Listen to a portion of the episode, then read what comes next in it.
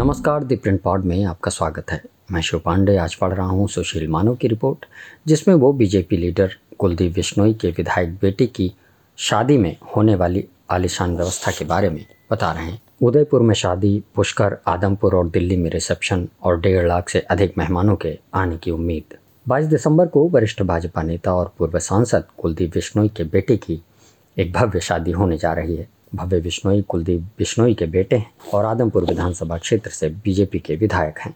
ये सीट उनके दादा और हरियाणा के पूर्व मुख्यमंत्री भजन लाल के समय से ही परिवार का गढ़ बना हुआ है, जब से उन्नीस सौ अड़सठ में उन्होंने यहाँ से विधानसभा चुनाव जीता था। भजन लाल ने 1977 और 2005 के बीच यहाँ से सात और चुनाव जीते। उनकी पत्नी जसमा देवी ने उन्नीस सौ सतासी में ये सीट जीती और कुलदीप ने यहाँ से उन्नीस सौ अट्ठानवे का उपचुनाव जीता। कुलदीप की पत्नी रेणुका ने 2012 में इस सीट से उपचुनाव जीता और 2022 में ये सीट भव्य को दे दी गई।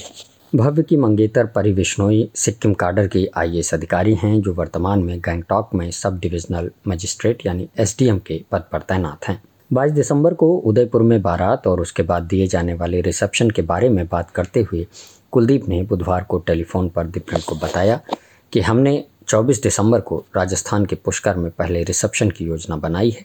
दूसरा रिसेप्शन 26 दिसंबर को आदमपुर में और तीसरा 27 दिसंबर को नई दिल्ली में आयोजित किया जाएगा। बीजेपी ने कहा कि पुष्कर कार्यक्रम के लिए उन मेहमानों को निमंत्रण भेजा जा रहा है जो राजस्थान से हैं।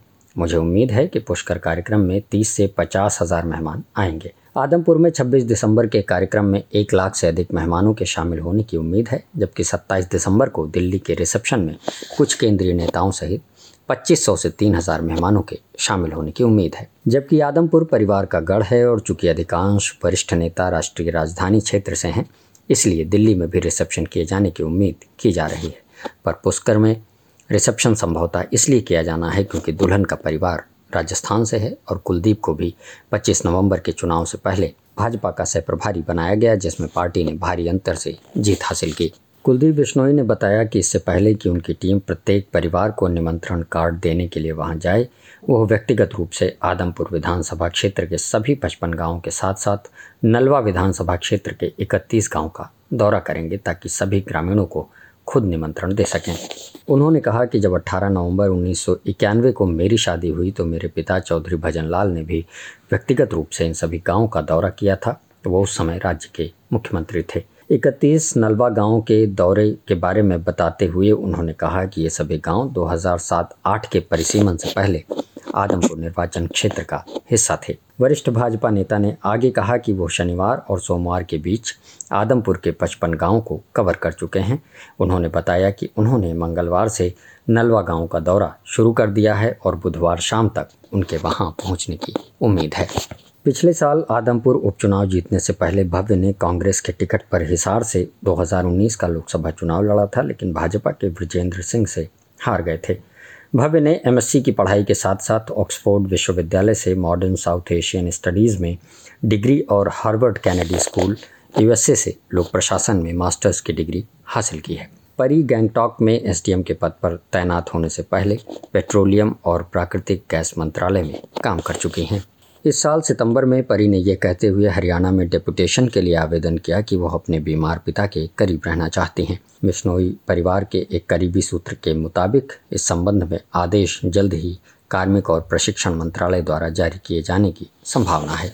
भव्य और परी की शादी से पहले होने वाली विभिन्न शादी की रस्मों के बारे में बात करते हुए बिश्नोई परिवार के मीडिया प्रभारी मोहित शर्मा ने कहा कि हमारी परंपरा में दुल्हन का परिवार दूल्हे के परिवार को बारात के साथ आने का निमंत्रण भेजता है। निमंत्रण के साथ परिवार दूल्हे के लिए पवित्र धागा, जिसे डोरा कहा जाता है, वो भी भेजता है, जिसे दूल्हे की कलाई पर बांधा जाता है। शादी में जितने दिन बचे होते हैं, डोरे में उतनी ही गांठें होती हैं।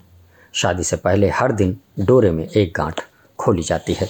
शर्मा ने कहा कि बिश्नोई पहले ही हिसार संसदीय सीट के सभी नौ विधानसभा क्षेत्रों, हिसार, हाँसी, उकलाना, उचाना भवानी खेड़ा नलवा, आदमपुर, बरवाला और नारनौंद के अपने कार्यकर्ताओं के साथ रिसेप्शन के बारे में बैठक कर चुके हैं। डोरा समारोह के बाद कार्यकर्ता निमंत्रण देंगे, जिसमें हिसार सीट के सभी घरों में कार्ड और पीले चावल शामिल होंगे। पीले चावल को पारंपरिक रूप से परिवार में शादी की घोषणा के लिए शुभ प्रतीक के रूप में भेजा जाता है।